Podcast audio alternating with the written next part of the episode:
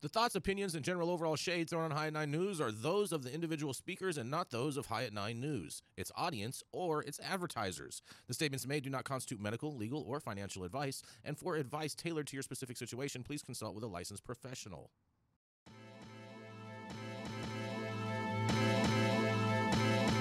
Welcome to the High at Nine News Hour, where you will hear from cannabis industry experts and professionals from around the country talk about important topics while shining light on global issues and discussing cannabis as it relates to politics, regulation and reform, data and technology, science, research and medicine, family and parenting, art, celebrities and entertainment, fitness, sports, mental health and wellness, and plant based medicines and entheogenics.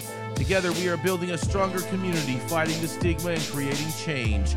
With your hosts, Jason Beck and Rico Lamitte, joined by special industry expert correspondents from around the country, and daily antics brought to you by Cannabis.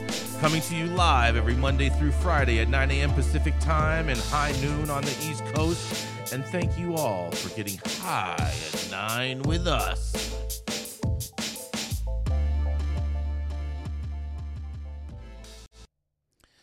Oh, yeah. Good morning, everybody. That's right. It is Tuesday, November 17th, and today is International Merlot Day.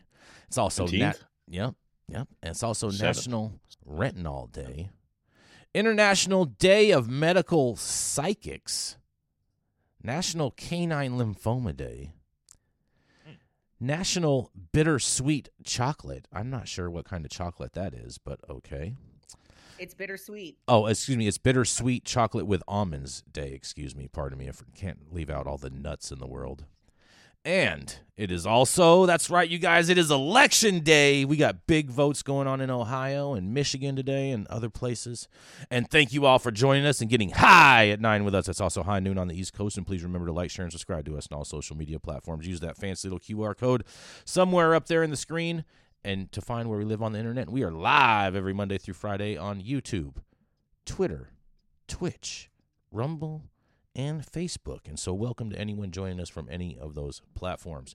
And we are going to kick it off with the dope dad himself. That's right, it's Rico Lamitte. He is the Northwestern specialist, famous, famous debater. And on top of it, he was also a football player. That's right, it is the dope dad himself. It is none other than Mr. Rico Lamitte.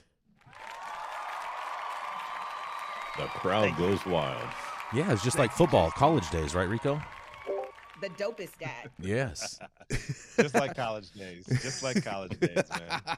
Catch me, catch me on News Nation talking Yes. about the college. Days. oh, yeah.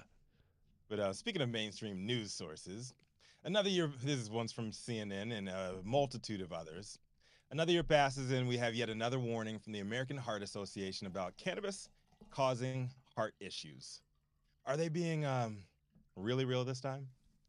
The reason I ask is because the uh, dramatic release comes in tandem with a massive promo- uh, promotional push for AHA's Scientific Sessions 2023 symposium uh, beginning this Friday in Philadelphia. I'm pretty sure it was Curtis 50 Cent Jackson who perfected the formula of dropping diss tracks about rivals on mixtapes to build buzz for upcoming albums, but I digress. Here's what's going on. Yesterday, the, um, the American Heart Association released two studies that point to evidence suggesting that cannabis consumption could lead to increased rate of heart attacks, heart failure, and strokes. Since yesterday's release, the stories hit mainstream Mockingbird media, chyrons everywhere Bloomberg, CNN, Fox News, People Magazine, The Hill, Men's Journal, you name them, chances are they put out a story out. They put out this story like it's law. Should we all be concerned? Let's see what they're saying. Older adults who don't smoke tobacco but do use cannabis were at higher risk of both heart attack and stroke when hospitalized, while people who use cannabis daily were 34% more likely to develop heart failure. The AHA recommends people refrain from smoking or vaping any substance, including cannabis products, because of the potential harm to the heart, lungs, and blood vessels. While highlighting chronic conditions and weed, the release says that older adults often develop a number of chronic conditions by age 65, which appear to make the impact of marijuana worse. According to one of the studies that examined hospital records for adults over 65 with cannabis use disorder who did not smoke tobacco. The new data comes in accordance with uh, to new uh, to two new non published studies presented Monday morning. The first study's research found that 8,535 adults who abused weed had a 20% higher risk of having a major heart attack or brain event when hospitalized, compared to over 10 million older hospitalized adults who did not use marijuana. Both abusers and non uh, users abusers and non-users. You see the, the, wording of this. They're saying if you use, you are an abuser, but if you are a non-user, you're just normal. Anyways, keep going. Uh, already been diagnosed with high blood pressure, type 2 diabetes, or high cholesterol. They also found that having high blood pressure readings over 130 over 80 and high cholesterol were key predictors of major adverse heart and brain events in marijuana users. The second study presented follow uh, presented followed nearly 160,000 adults with median age of 54 for about four years to see if use of cannabis would impact their risk of developing heart failure. At the end of the study, researchers found that people who reported daily cannabis use had 34% increased risk of developing heart failure compared to those reported never using it. Age, sex, and uh, sex at birth, and uh, smoking history did not appear to impact the risk, and study researchers did not know if the marijuana was smoked or eaten. End quote. Um, both studies present pretty interesting information and definitely worth the read, whether you believe the numbers or not. Um, it's important to state that correlation is not causation, and I would be remiss to not mention that with the Heart Association, we do, in fact, have an unreliable narrator every year before the symposium for at least the last or at least the uh, last three years since I've been watching them and uh, uh, and delivering the news. Uh, they drop unreleased news for developments of this same study. I'm not saying that it's bullshit. However, I do always check my sources, and when it comes to studies, whoever's funding these studies. I was shocked to see back in 2020 that AHA's Heart Healthy recipe page that the recipe of the day was for beef stew. Not only does red meat have direct links to multitude of heart issues, but digging deeper led me to find that AHA is based in Dallas, Texas, big beef country. And surprise, surprise, the big beef lobby that year sat at the top of their corporate funding sources. Uh, fast forward to August 2022, Animal Outlook filed a lawsuit against AHA over its use of heart check labels on certain meat products, alleging it had been taking payment for meat from meat companies for its heart healthy certifications, contradicting their own research claiming that, quote, higher meat intake is associated with atherosclerotic uh, cardiovascular disease, ASCVD, and uh, the case was dismissed, but forced AHA to revise its heart healthy recommendations processes. Uh, the morning I this morning I checked AHA's Heart Check certified recipe page and was pleasantly surprised that the beef recipes were no longer prominently placed at the top of the page. They are at the bottom. There's still an outsized number of National Cattlemen's Beef Associated uh, Association uh, certified recipes compared to the non-meat offerings. AHA's latest financial release revealed majority of their corporate funding comes from big pharma, big meat, and big tech, all chipping in millions of dollars each. I was happy to see that Jazz Pharmaceuticals was on that list too, but they dropped just 50,000. Hmm. I guess we still got a long way to go before these hyped up studies that are all over the news begin to favor what we deem to be science too. Follow the money, y'all. I'm Rico Lamitte, the dopest dad on the street reporting for High at Nine News. What do you guys think of this? American Heart Association. Again, um, my concern is they didn't ask people whether or not it was smoked or ate. They don't know. Are they are these individuals getting their product from a legal state? Are they smoking it in tobacco, in bleached paper, in flavored paper, in hemp wraps, whatever? um, so many factors to factor in and then they they made it a point they made a point to mention that after hospitalization so they are correlating that this heart disease or the heart attacks or the stroke came after hospitalization um, and we know how many diseases are floating around in hospitals and how much bacteria is floating around in hospitals to um, have other side effects to whatever disease you may have or what, for whatever reason you came in. And so I'm just concerned. Um, obviously, I love quoting you, Rico, follow the money. Who's paying for this research? Um, the fact that they would have any type of meat, especially red meat, um, on the American Heart Association's um, menu list um, is disturbing. Um, and so I, it's just interesting to when I hear this research come out and and all of the claims and the numbers and the the to shock people and scare people. Um, it really does.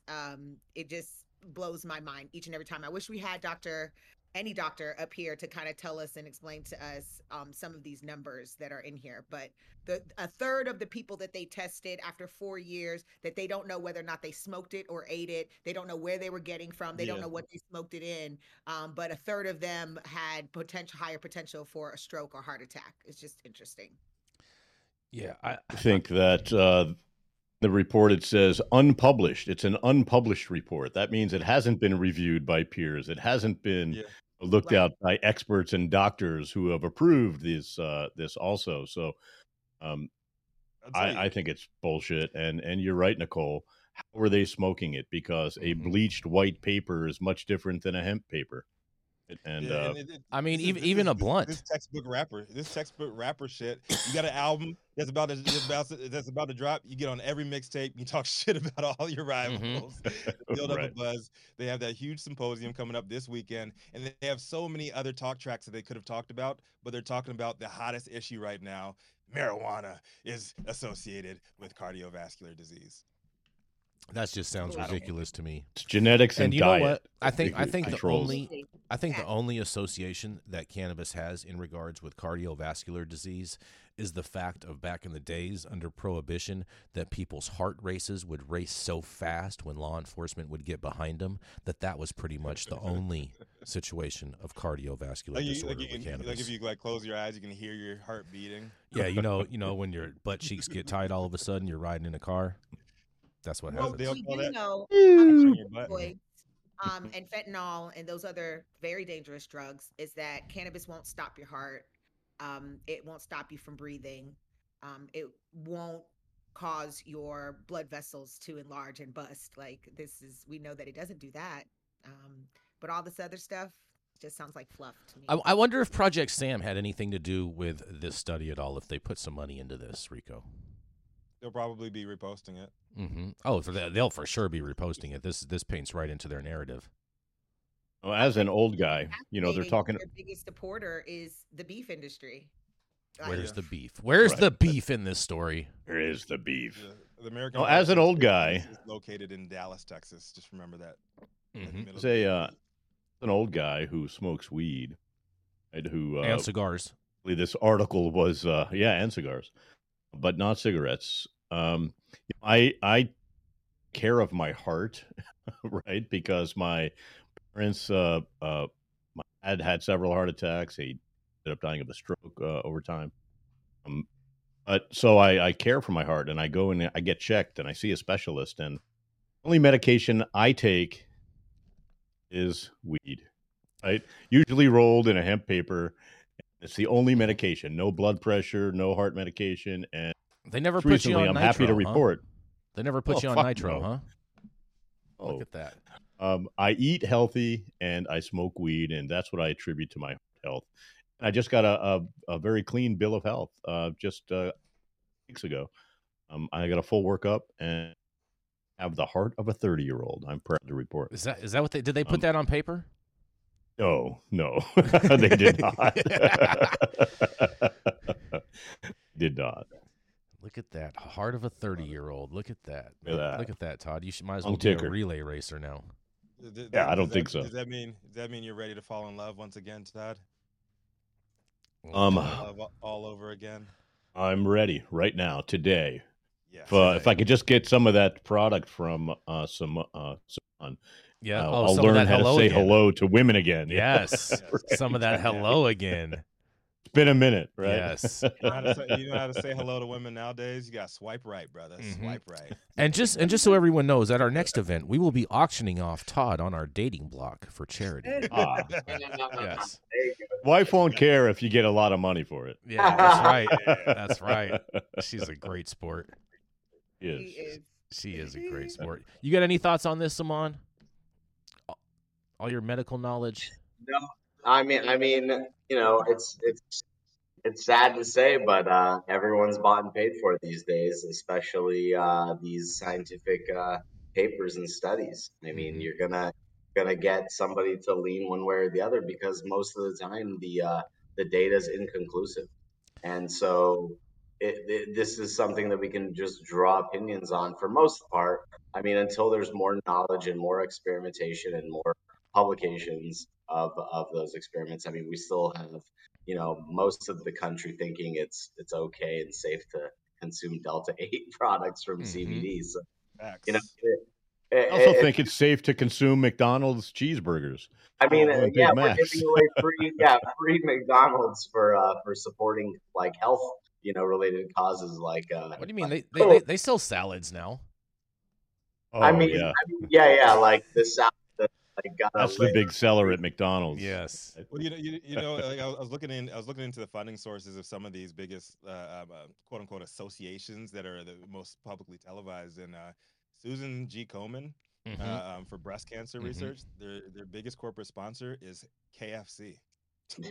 That's amazing. Amazing. That's interesting. Kentucky Fried Chicken. And, and, well, no, no, no. They they can no. They it's had because to change they their cause name. so much of it. No, no, no, right. no, no. They had to change their name to KFC because they are not classified as chicken anymore. Because yeah, chicken, oh, chicken oh, yeah, only yeah, have two KFC. two wings and two legs, not eight no and four. No breasts. Yes, but nonetheless, we're not going to go down that rabbit hole. We're going to go to a commercial, and we're going to be right back. The Control Tower from Highly Educated has perfected the dab. Utilizing the concept of thin film evaporation, you can waste none of it and taste all of it. The micro texture of the SE pillar increases nucleation at elevated temperatures. And with the tower propelling at 2600 RPMs, it's certainly the most efficient dab experience to date. The Control Tower from Highly Educated. Yes. when not auctioning off married men, you can find him smoking on the best weed in the world. I believe in inclusion. He's also the highest Republican in the room, whatever room that he walks into. Y'all know who it is. Jason. Oh, yeah, that's right. Good morning, Rico. Thank you. Thank you so much. Hope everyone is having a fantastic day. It's Taco Tuesday, everybody. So make sure you support your local taco stand somewhere, wherever you are. But I'll tell you what, like I said earlier, it is election day, and Michigan dispensaries wait and watch as Ohio votes on adult use cannabis. And here's why. Ohio voters will decide on Tuesday whether to approve a proposed law to legalize adult use cannabis, which would allow people 21 and older to buy, possess, and grow adult use marijuana. Proponents say it will bring in tax dollars that Ohio residents are currently sending to Michigan. But Michigan dispensary owners are some of the biggest opponents of the proposal. The spokesperson for the group behind the effort to legalize adult use marijuana in Ohio has said. That's because it's widely acknowledged that Ohio residents cross state lines to buy marijuana in Michigan, and if it becomes available in Ohio, that could mean fewer customers for Michigan dispensaries, leading to an oversupply of marijuana that could drive prices even lower than what they've fallen to in the last few years. There are a slew of dispensaries near the Ohio border. Monroe, Michigan, about 30 minute drive from Ohio's fourth largest city by population, Toledo, has more than a dozen dispensaries. Morenci, Michigan, which uh, shares its southern border with Ohio and has a population of about 2,000, has five adult use cannabis dispensaries. And Michigan dispensaries even advertise their proximity to Ohio on their website and signs displayed at their stores. Green Labs Provi- uh, Provisions website, a medical and adult use dispensary in Luna Pier, south of Monroe, describes itself as only 15 minutes from downtown Toledo on its website. That's a big reason why the company chose to open a dispensary in Luna Pier, said Sean Linden, president of Green Labs Provisions. Linden says that he and some of the owners of the company are from the Toledo area. In a quote, he says, We're already Ohio people, he said. We love the fact that we have so many great Ohio customers and that they already know and love our brand and will continue to stay loyal to us, hopefully, he says. Linden estimates more than half of the dispensary's customers are from Ohio and are both medical marijuana patients and adult use shoppers. Ohio legalized medical marijuana back in 2016, and Linden said he's not particularly worried about what happens Tuesday because, in quotes, we feel that our level of quality in our established customer base is going to remain loyal to us even if some stores pop up across the border. While it's legal for an out of state visitor to buy adult use cannabis in Michigan, it is illegal for them to drive the products to, to states where adult use cannabis isn't legalized. However, there's no way for stores to verify where customers are traveling after they make a purchase. Not all cannabis company executives are as optimistic about what happens to Michigan's cannabis industry if Ohio and other Midwest states legalize adult use cannabis. Dave Morrow, founder of and CEO of Lumi Cannabis Co., one of the biggest cannabis companies in Michigan, describes the scenario as a, in quotes, gigantic shoe to fall. Morrow said in an interview with the Detroit Free Press earlier this year that he estimates about one third of the cannabis sold in Michigan is leaving the state. Lumi has dispensaries in Adrian, Monroe, and Petersburg, all Michigan cities near the Ohio border and in locations that border other states.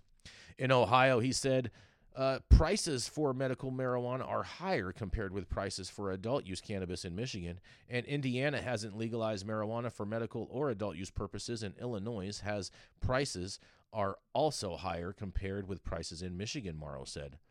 Marijuana prices have declined drastically in Michigan compared to what prices were during the adult use industry's early days in 2020. The average retail price for an ounce of adult use cannabis flower was 114 cents in September, according to data from Michigan's Cannabis Regulatory Agency, compared with $393.66 in September of 2020, a 75% decrease.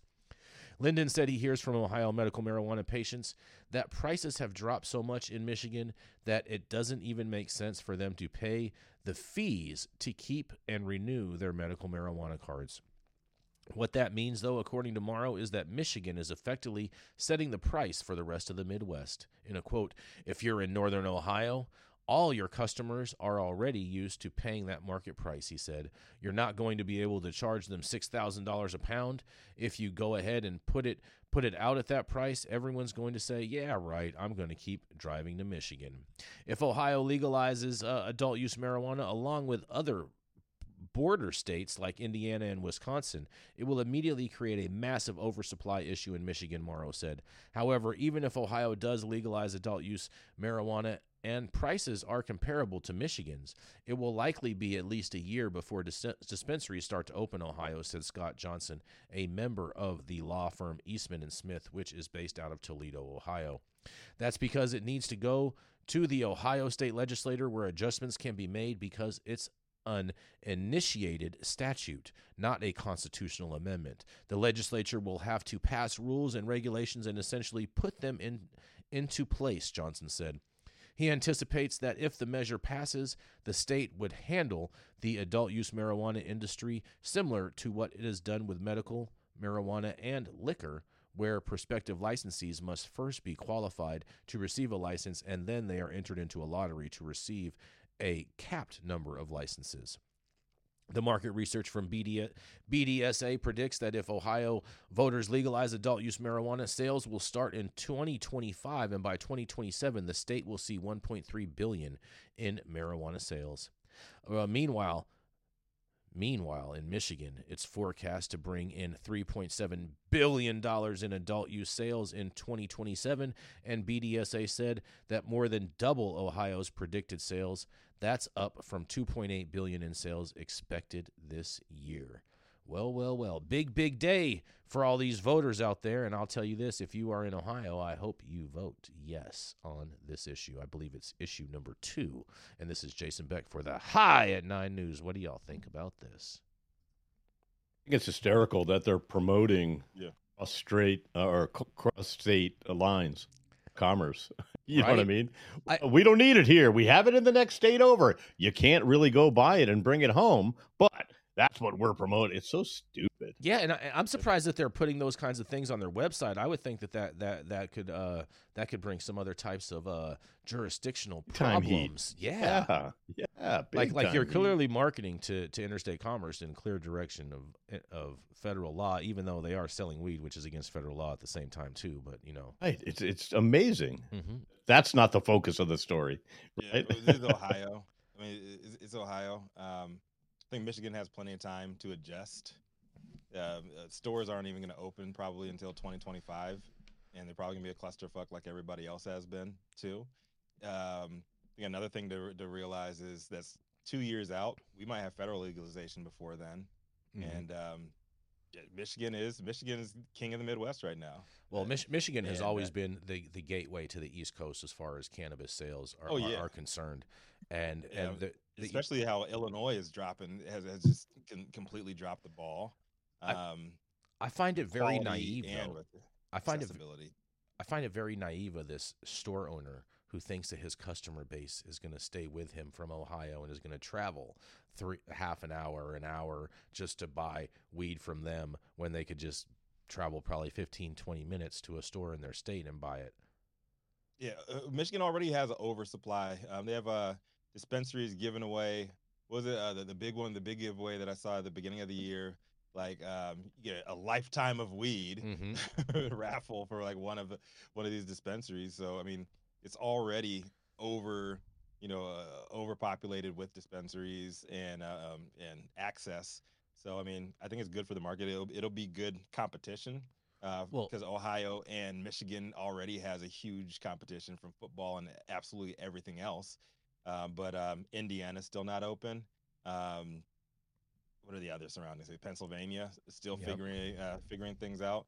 So I mean, I think Michigan will be fine in the long run. They'll figure things out, and um, you know, capitalism is going to do what capitalism does. hmm Period. Um, currently, um, it is true that uh, um, uh, the medical prices are more expensive in Ohio than adult use in uh, in Michigan. If they keep their prices lower than Ohio, they'll con- they'll continue creating incentive for people to cross that border and get cheaper weed uh, in the state over. hmm Without a doubt. Without a doubt. They're mean, creating a a- just a mass hysteria, economic hysteria. Like, oh, Ohio's gonna come and take all our shit. Like, dude, figure it out. This is this is what capitalism is about. mhm. And and just like every other state that went from a medical state to an adult use state, which has been every adult use state in this country so far, um, the medical program gets left behind. Why would a patient pay for a medical card if they're not getting the benefits? Um, you know, I don't know Nicole. how- what kind of system they're doing over there, but in Nevada, we just passed legislation six years later after adult use to allow dispensaries to have a, both a medical and an adult use license instead of paying two licensing fees. And so, and we had to do, get that done through legislation, and it took a while because the Mhm. legislators meet every other year here in Nevada. Um, and so, yeah, you were losing the patients weren't being cared for. They they were losing dispensaries that they could go to and actually get their benefits. And so, of course, that's the the real sad part is how the medical program gets left behind every single time that this happens. I love to see adult use, of course, come become legal and and give more access to people that need the medicine, but at the same time, we don't need to be reducing the amount of THC that patients have access to or reducing the amount of dispensaries that they have access to and and the benefits of being a patient. We can't forget our patients. I'll, t- I'll tell you what, if these if, if if these retailers in, in, in Michigan are really concerned about Ohio coming in and eating their lunch, you know what they need to be lobbying for? They need to be lobbying for higher purchase limits because that would ensure that people would travel to Michigan to be able to stock up on cannabis in Michigan and then bring it back to Ohio. That that would make the most sense if I was if I was in Michigan and I had a business in Michigan, I would be encouraging the state to raise the purchasing limits because then that way they could come and come across and it would make sense. Like i have cousins on the east coast and they you know they they live in vermont. And so they'll go and buy buy alcohol if they need a bottle of alcohol in vermont. But when they really like go to like stock up on their liquor they drive into new hampshire because the prices are so much cheaper. And i just see this as but then the being a si- similar perception, you know, perception of having you know an unlimited purchase amount is oh you're going to go buy it and sell it in your area, right? Because we there's no dispensaries there. Yeah, yeah, yeah. But if the market if the market's mm. already set, you have a lot less customers that that, that you're going to be able to sell it to, Todd. I mean, if, if if the market is already already super low, there's not going to be a lot of high profit margin. It's the same reason why trappers don't sit around and have cows at their house because it's not doesn't make sense for them to sell milk on the corner. I get that, but but the the problem with passing the uh, uh, you know that limit, that unlimited limit, right? Is uh, you know the everybody comes out, save the kids, and it's going to be in my neighborhood now because this guy's going to take a pound and break it up and resell it to the neighborhood. It's really, it's really just like recreational cannabis has just been like a dinner bell call for for all these you know capitalists to get in here and do what they do best and you know ru- you know really really just ruin the opportunity. I mean to be honest um, retrospectively everybody should just you know stick with the with the caregiver and the medical model. Um, it's it's in every in every operator's best interest because what happens is you know the the corporatocracy, the kleptocracy always wins at the end of the day. Mm-hmm. So right. that's what it. Yes, yes, yes. Well, Michigan, good luck, and Ohio.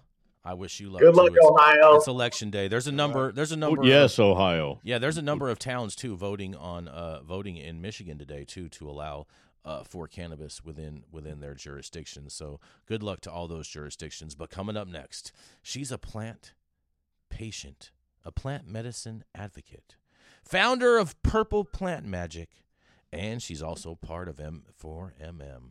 And you can also find her on Wednesdays in Las Vegas as the Encyclopedia on Power 88 in Las Vegas, Nevada. That is right. It is none other than Purple Plant Magic herself, Miss Nicole Buffong.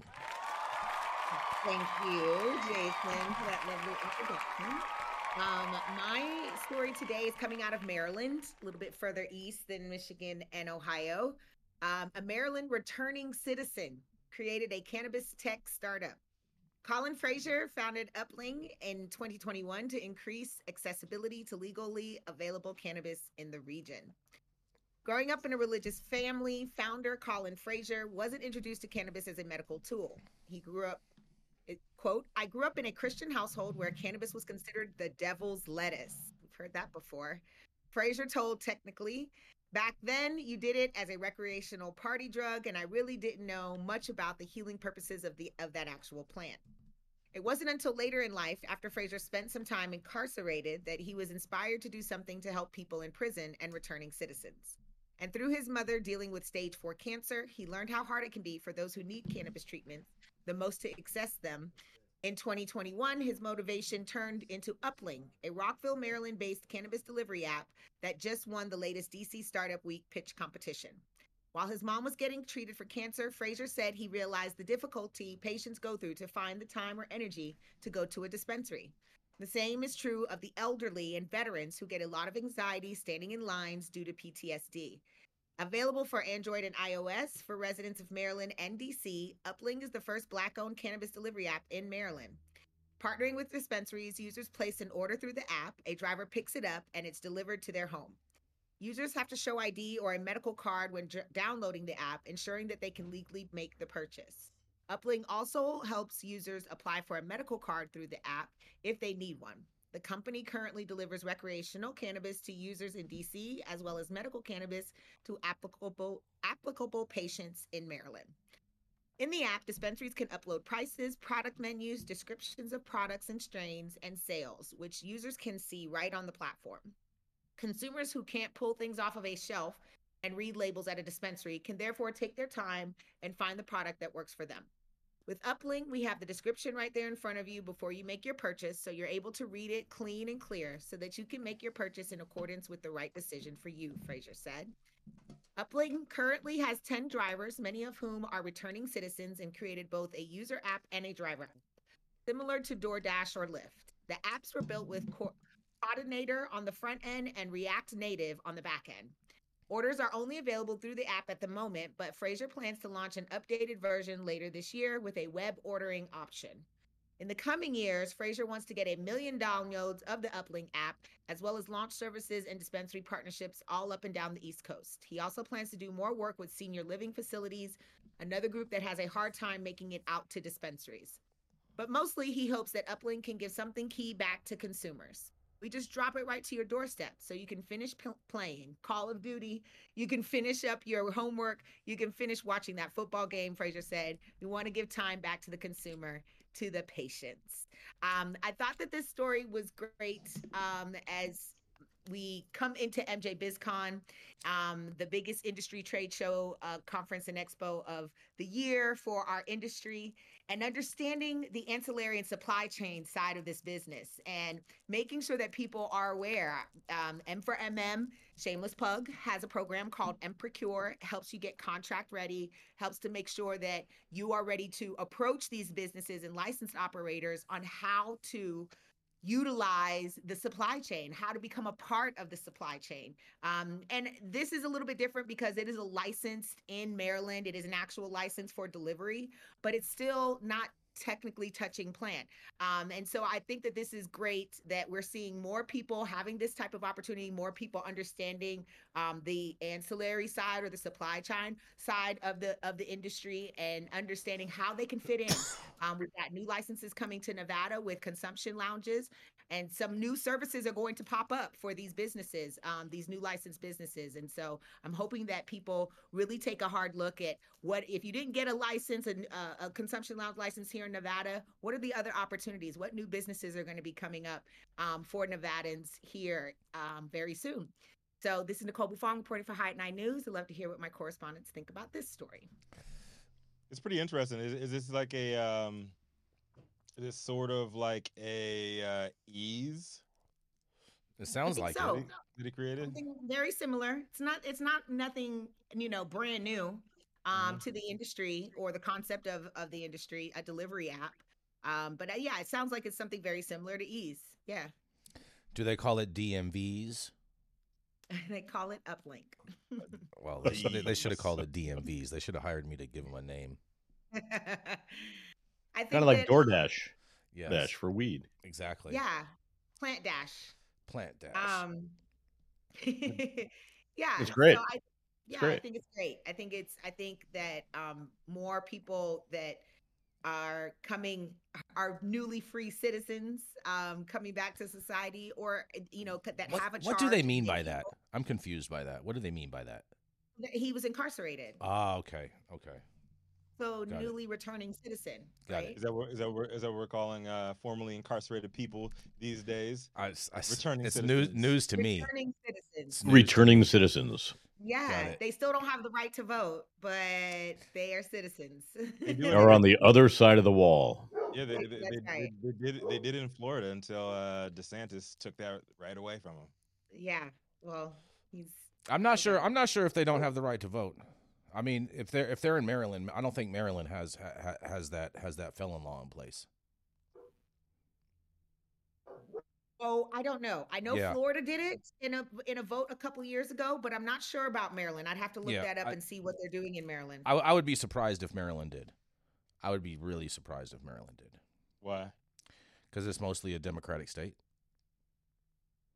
And that's not really a democratic well, policy. I think that they would have made the news by now if, if that had happened. Exactly. Um, and you know, they got Wes Moore as their governor now. I'm sure that that would have been something that he would have made um, exactly. um, headlines for doing. Exactly. Exactly, Nicole. I so, think, so I think by default we can safely say that Maryland doesn't. It, it says that. convicted felons can vote. Um, you are you do not in Maryland have the right to vote while incarcerated. That um, makes but sense. If you have been convicted, if you have been convicted, yes, you have your uh, you have your voting rights. Hey, c- could you imagine if you're in jail and the only piece of mail that you get is your absentee uh, ballot in the mail when you're in jail? It's funny. Is that how Trump? Is that how Trump's gonna vote? Stop it! Stop it! He's gonna walk. He's gonna walk up in person and vote for himself and win. Are, are, are they going to have to have so Secret Service in prison with him? How is that going to work? Yeah. Oh, oh man, that, that'll be anymore. epic. He'll have his own little bodyguards in there. He'll have a whole little crew. Secret, secret COs. Yeah. I hear you, Simone. hear you. let's, let's not dilute such a great story. Let's let's just uh, wrap this up with you know, if you're a cannab- if you're a federal cannabis prisoner and you're incarcerated for a low uh, level crime such as cannabis, you can apply for compassionate release under Section 3582. That's a new thing that just started. So, um, if you are a federal cannabis prisoner currently serving time incarcerated for cannabis, um, you can look into that. Um, you Or if say you that- know somebody that's incarcerated. If you know somebody that's incarcerated, if you you know have a family, a loved one, um, we have a form actually uh, that we're putting out that's uh, that's going to be like a questionnaire, and, and you could add some information, and there might be some uh, some assistance for you there. So you know we What's won't. the, we time, won't- what's the, what's the timeline on that, Saman, so we can uh, make sure we um, get that information? timeline on it just it just November first, so we're just a week into this. So It's um, brand new. you know, get it in now. We'll we'll link that. We'll definitely put it on high news, uh, high nine news dot. Yeah, we'll, we'll we'll make sure we'll make sure too we include that in our newsletter this weekend on Saturday. Yes, indeed. Without No, a Thank doubt. you for to the the real information, Yes. Juan. Thank But- you for that. yes, but on that we got to keep it moving. We're gonna go to a commercial. and We're gonna be right back. I'm Jason Beck, and this is Smoky Vanilla. And if you want to feel as good as I look, then you need to get yourself a stretch and smoke with Smoky Vanilla. That's right, baby. I'm Smokey Vanilla with my background in kinesiology.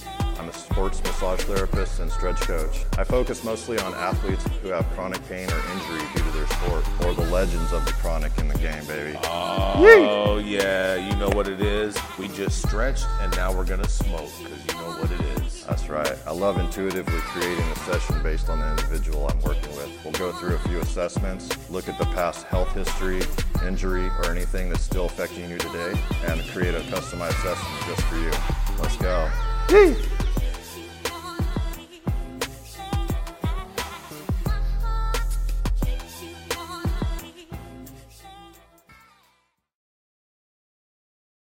Uh, stop whatever you're doing. Make sure you hit that like button. I know we'll appreciate it. YouTube appreciates it, and you will even appreciate it, and you'll be a better person for it. Also, too, make sure you hit subscribe if you have not subscribed to the channel already. And all of the articles that we cover today, you can read on our website at www.highat9news.com.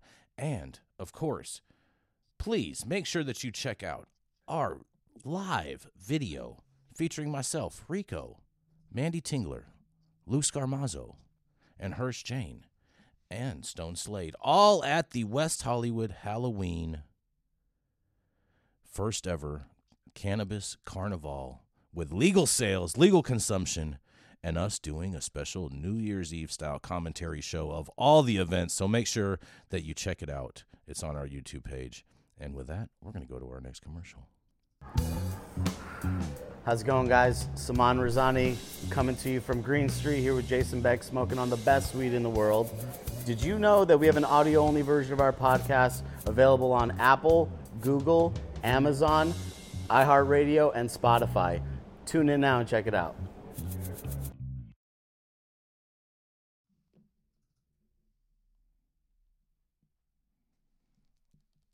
You with us, Rico? Oh yeah, you know who it is. Uh, he is a dope dad, a 15-year industry vet, and an award-winning solvent extraction pioneer. Currently focused on helping menopausal women say hello, hi again. Oh. Saman Razani, what you got for us today, my man?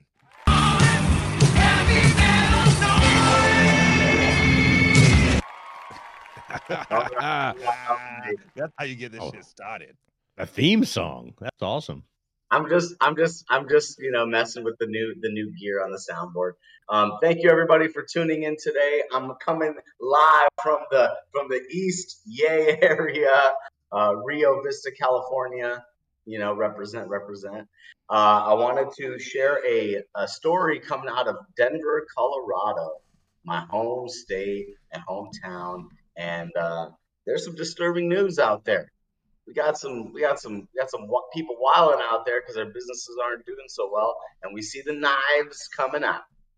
This story from the rooster magazine. According to leaked emails jad's mile high smoke shop complained or i'm sorry mile high smoke rather complained about weed lounges and events.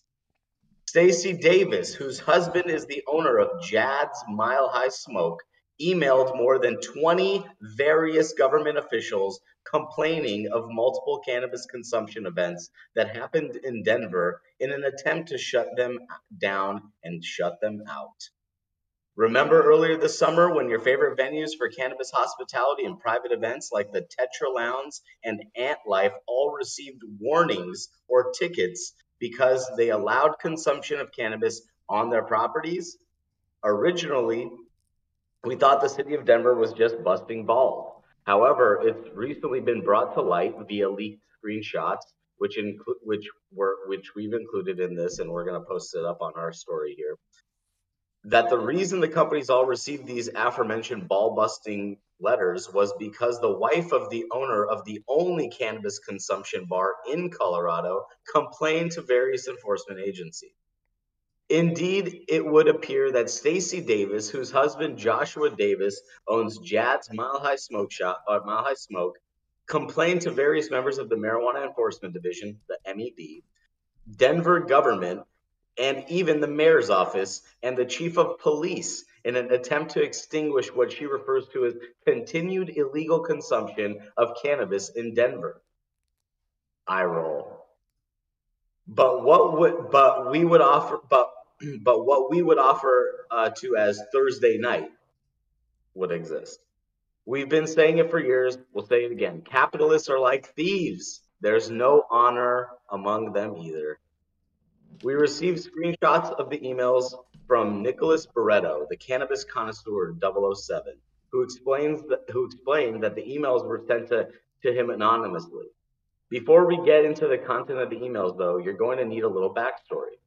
Long ago, during during a golden yet forgotten age, circa 2021, the city of Denver allowed the consumption of cannabis in private venues. The idea was that if the venue was down, you could roll up to a place like Tetra and spark up while you watched whatever shenanigans were scheduled to take place that night. Then, starting in 2022, the city of Denver said, never mind, get fucked. The, they amended their codes and regulations and rules to dictate that the business that the businesses had to get approved for a hospitality license through the MED before submitting an application to the city of Denver. Sound familiar? Back in the first grade, we called a move like this takesies backsies. And even in and even in the ill-remembered days of our youth, it was generally considered a dick move. As the city of Denver amended its rules to create a plethora of loopholes and hurdles for these various establishments, one establishment had the had the capital to navigate all of the bureaucratic bullshit and now refers to itself as the first cannabar in quotes in Denver. Did you guess that it was Jad's? Good job. Multiple venues across the Denver area continue to operate the way they had for a few years. After all, no harm, no foul, right? Well, not if you're the owner of Jad's, or or as Davis puts in her email, the only legal retail hospitality venue in the state. We don't want to re- reference elementary school two times in the article, but does it sound like someone is is bad at sharing with you? Davis outlined the plethora of events, alleging them as illegal and urging the city of Denver to shut them down before they happened. Some of these events included Terp Talks, the Pot Girl Summer Tour, various sessions and events, and even yoga classes. Real action will be required, wrote Davis to the more than 20 recipients in her emails. Actual consequences need to be administered because right now, every single licensed brand in the state thinks they have an unfettered access to give products away freely at unlicensed and illegal consumption events. While we're pretty positive that the cannabis overdose isn't even possible, we th- we think we almost died from the overconsumption of Karen-esque energy found in these emails. Your eyes ro- your eyes rolled into the back of your head of our head at everything she said. Davis goes on to allege that various cannabis companies will will be bringing illegal products to give away freely for consumption at this ticketed public publicly available sesh event. These types of, of events go on daily under our nose and without tacit approval. This may be un, this may be unrelated, but the last time we went to the liquor store where where these guys at the front giving out samples of whiskey and IPAs, food for thought. Davis then finished her email with the thinly veiled threat to the Denver Mail, Mike, Denver Mayor Mike Johnston to get the media involved. Mr. Mayor, welcome to the team, wrote Davis. Perhaps everyone receiving information in one fell swoop will hasten activity. I'm happy to invite the news stations to the next chat we have. Stacey Davis's unfounded attacks on the cannabis community as a whole, including event organizers, not only tarnished the legacy of cannabis pioneers, but also cast a shadow on the cherished, cherished community events like Stoner Cinema Pop Up, Barreto told Rooster in an interview. We went on to condemn the micro sales that are becoming more and more prevalent in the Denver scene when we say micro sales, we're referring to businesses or someone that acts as a middleman between the dispensary and the cannabis user and has the gall to, we don't even know, charge $30 for a half gram of concentrate. The proliferation of micro business sales, or I'm sorry, micro cannabis sales is a concerning trend, especially when you peel back the layers to see it for what it truly is. A tactic, a tactic to increase tax revenue to the expense of both consumer and small business, says Barreto. Stacey Davis's actions only serve to exacerbate the issue. By creating division and instability in our industry, she's playing right into the hands of those who seek to capitalize on us, determining, uh, undermining the ethos of the Colorado cannabis community. Um, this story, it goes on a little longer, but just to summarize in the end, I mean, this is this is just ridiculous, and this shows the complicity of you know licensing um, authorities in the st- in these states. How can they only justify giving one license? Why are they only allowing that to be to be a norm? You have to open this up. This isn't right. And you have somebody who's actually out there naming names who, you know, friends of mine, dear friends of mine, have actually been named in, in these uh, allegations as well, which is completely unfounded. Shout out She Shalifa, shout out Marijuana Mansion, shout out Tetra Lounge. All these guys out there are just doing it for the community. And let's be honest, we just need a place to go. How can you enforce something so ridiculous and pejorative as these cannabis rules on smoking and where to smoke when you have this discrepancy all throughout the country. Half these states are saying you can't smoke inside your house. Half of them say you can smoke where cigarettes are smoked. What's right and what's wrong? We don't know. But what's wrong is snitching. Quit snitching out there. Quit dry snitching on yourself. Quit snitching on your fellow business owners. It's ridiculous. Get a life. I don't know what to say, but I'm Just a little get stitches. I'm a little, I'm a little saddened. But what do you all have to say about this? Please let me hear. Shout out to um, Michael Diaz Rivera, one of our faithful listeners. He's got a delivery service out in, in Denver, Colorado. So support Better Days Delivery. I just think that um, the snitching part is not cool at all. Um, mm-hmm. I think that um, that what does the law say in Denver? Do we know? Do we know what it actually says about public consumption? Are you only allowed to smoke in your house? So here's where it gets a little tricky, right? Because these are private events held in, you know, private settings that aren't open to the public. You have to be on an RSVP list. You have to have a ticket to the event. These are private events for all intents purposes. You're not just saying, hey, anyone could come off the street and just smoke down in my venue. That's not what's happening, and that's what you know these claims are being made uh, to sound like, right? That it's just they're openly um, uh, you know, like consuming consuming cannabis and people are allowing it. And what's happening is you have a business owner whose business is obviously hurting. Maybe adopt a different business model. Maybe have somebody pay somebody to come help you, kind of give a facelift to your business so you're not hurting as bad. But obviously, if they're taking these extreme measures to stop their competition, they're not the they're not the vibe. You know what I mean? So what what you know? It's like there's there's there's just boycott them. But the problem is the problem is the licensing requirements for a lounge, for any type of restaurant or whatever where you're going to host people. You have to have you have to meet these you know these uh you know exacerbated um you know you know conditions that are set upon these businesses to have a a, a, lounge to smoke when the cigar lounges and whatever are able to do whatever they want wherever they want.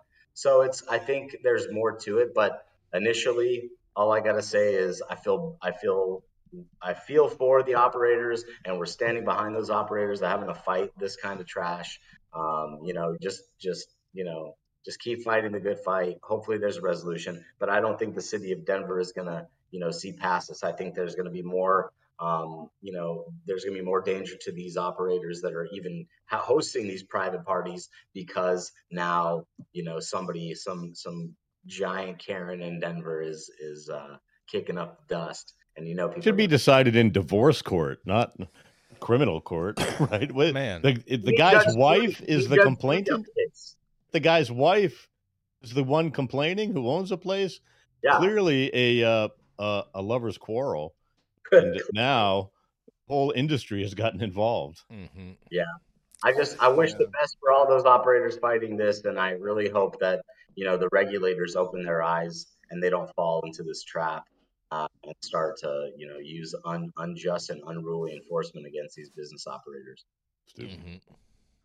Yeah, big shout out to Brad Bogus. He said it's been a, a, a known rumor for months now, but nobody collected the paperwork until about three weeks ago, like on this. Like this is like, dude, like this is the game done change, man. You got people openly snitching on each other and just contradicting like like their their own interests and they they got to realize when you do stuff like this like yeah you might win that one battle against somebody that you don't like locally but that when that hammer drops you will get mm-hmm. inflicted with wounds as well you will be part of that collateral damage and you're hurting the industry you're hurting your own business interests in the long run so that one little bullshit victory that you're getting off of this for whatever personal reasons, just remember that you take a half second step back and, and look at the big picture.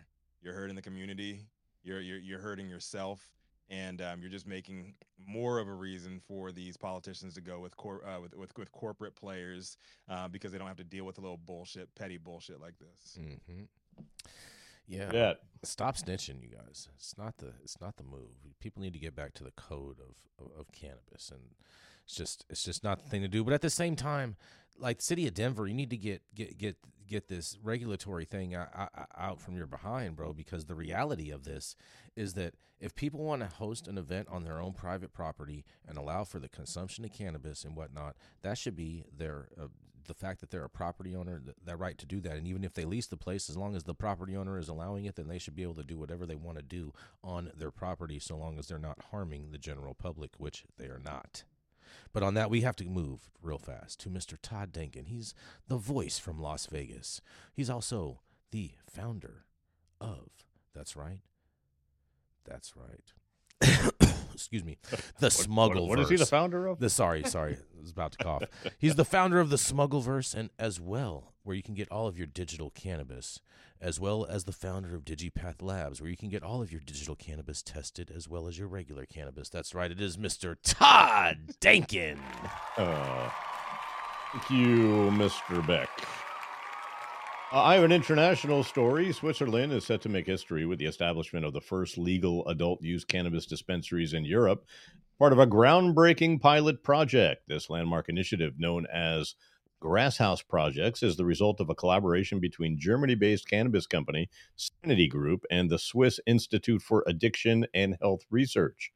After receiving approvals from the Federal Office of Public Health and the Ethics Committee Northwest and Central Switzerland, study aims to delve deeper into the consequences of regulated cannabis availability, offering crucial insights that would influence potential cannabis regulations in Switzerland possibly serve as a valuable case study for other European countries seeking to navigate the complex legal framework surrounding adult use cannabis. Switzerland's Grashaus projects uh, represent a groundbreaking pilot study that holds significant promise for the future of cannabis reg- regulation the country and possibly throughout Europe. This initiative is the first in Europe and has garnered substantial attention policymakers, researchers, and the cannabis industry as a whole. The pilot study's major purpose is to get a thorough knowledge of the ramifications of regulated cannabis availability. Not the benefits, but the ramifications, right? Um, the study intends to shed light on the potential impact of adult use cannabis in a controlled context, context by looking into the consumption patterns of up to 3,950 healthy adults residing in the Canton Basel landschaft. To be eligible for the study, participants must pass a medical appropriate uh, appropriateness exam and submit an initial online survey. Those successfully admitted will have the opportunity to legally purchase cannabis at a designated point of sale in the future. thanks to the participation card. It sets the Grashaus projects apart from other Swiss initiatives.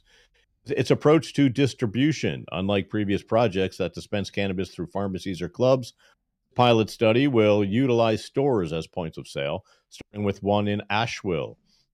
Innovative approach not only streamlines consumer access, but also provides valuable insights into the retail aspect of regulated cannabis. They just look at what's happening here in the United States. Subsequent opening of a store in Liestal uh, shortly signifies the expansion of the pioneering model cater to a broader audience. Study significance is underscored by the involvement of Sanity Group, a Germany based cannabis company, as the only non Swiss entity participating in the Swiss pilot projects. This international collaboration brings diverse expertise to the endeavor, offering a rich perspective on cannabis regulation and its potential benefits.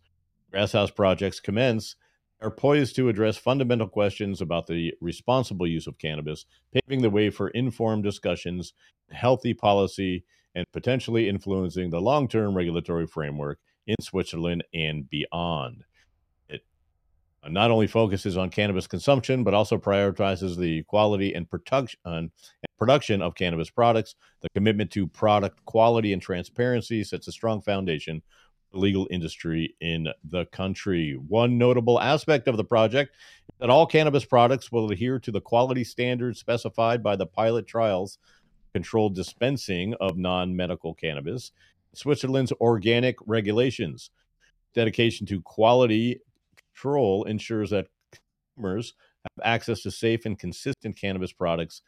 Also demonstrates the Swiss government commitment to creating a regulated market It goes on and on and on to say how great it's going to be and that the study is going to change the way things are done in Switzerland and all throughout Europe. I think it's a good study uh, to do, right? But uh, you don't really really talk about exactly what they're looking for, and uh, it's kind of broad, right? When they can over here and uh, just see what's happening in California and Nevada, and as messy as it is, it's working, right?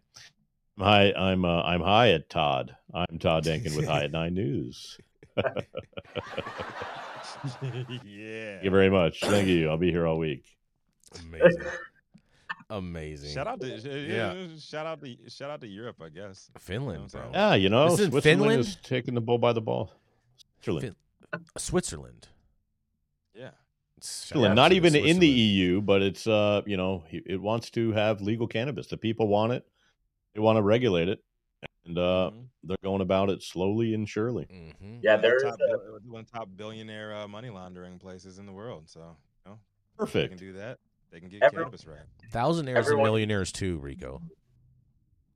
True, Um, true. they, they, I am aware of their uh, pilot program in Switzerland, and um, like a few areas in Switzerland cities are kind of like uh, like on onboarding this this program, and they're gonna they're gonna see how it goes. But I don't know. Europe's an interesting market. I think that obviously um, they've had a lot more experience with cannabis over the years and commerce, and to see this proliferation, I'm, I'm eager to see what that looks like. But it's probably going to be slow going and uh, very restricted into the hands of just a select few. So we'll see how that goes in the long run. Um, but Swiss cannabis, the Swiss cannabis, the, the Alps are dry, so maybe uh, maybe you know the the weed will start falling and uh, things happen. Yeah, man. Be a great Canna- addition to that hot chocolate.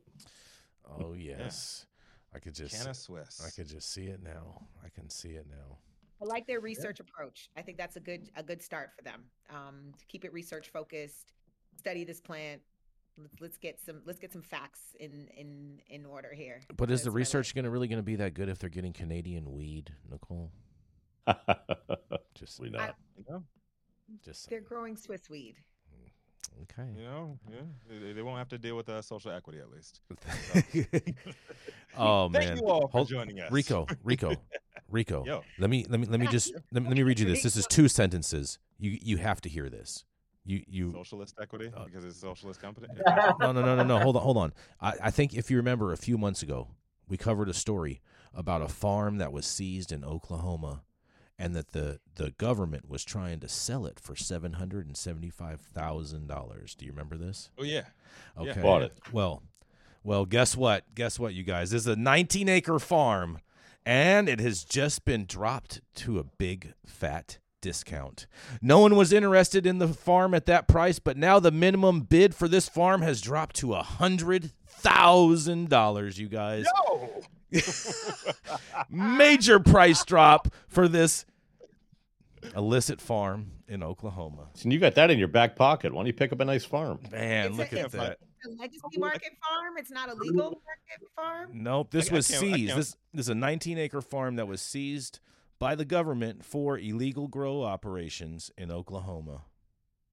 But then you got to live in Less than the- Oklahoma. Yep, the price of a brand new Mercedes Benz. Johnson get County you- Sheriff. An entire farm. Hold on, you're going to love this quote. He said, Johnson County Sheriff, because he, he said this. He said, Let it be known throughout the county that if you use your farm to grow illegally, we will seize it and we will sell it, he said in that previous statement. I just found that quote fantastic, and I think he actually will sell it, but I think he may even see one more price reduction before this. But opening bids at a $100,000 to purchase 19 acres of illicit farmland in Oklahoma. And you too That's can be a trapper. That That's- just sounds like bait to me. You you too can be a trapper. That's expensive. That's I am not touching that shit. But uh, yeah, we are at the top of the hour, everybody. Thank you for joining us for yet another episode of High at Nine News. You can catch us live weekdays, 9 a.m. Pacific, high noon on the East Coast. Big shout out to the super fans showing love, getting their comments posted live on the big screen. A live audience and online supporters catching us across all media platforms, tuning in each day to the headlines of chaos, also known as the developing cannabis industry. Uh, to our vetted correspondents tuning in from all over, bringing us much needed variety of perspective and your respected opinions to the table. To our production team, Cloud Media Partners, all our sponsors keeping the lights on and usually our AV struggles to a minimum. I think we did a great job today.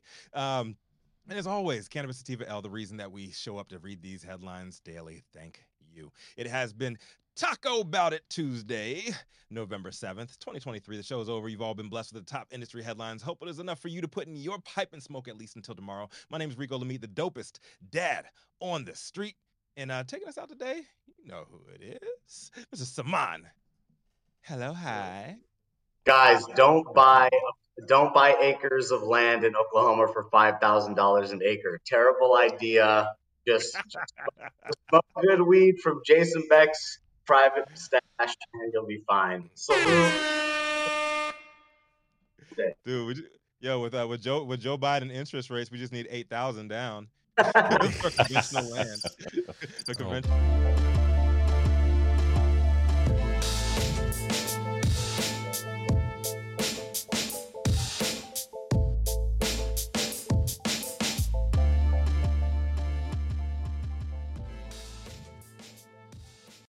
The thoughts, opinions, and general overall shades thrown on High at Nine News are those of the individual speakers and not those of High at Nine News, its audience,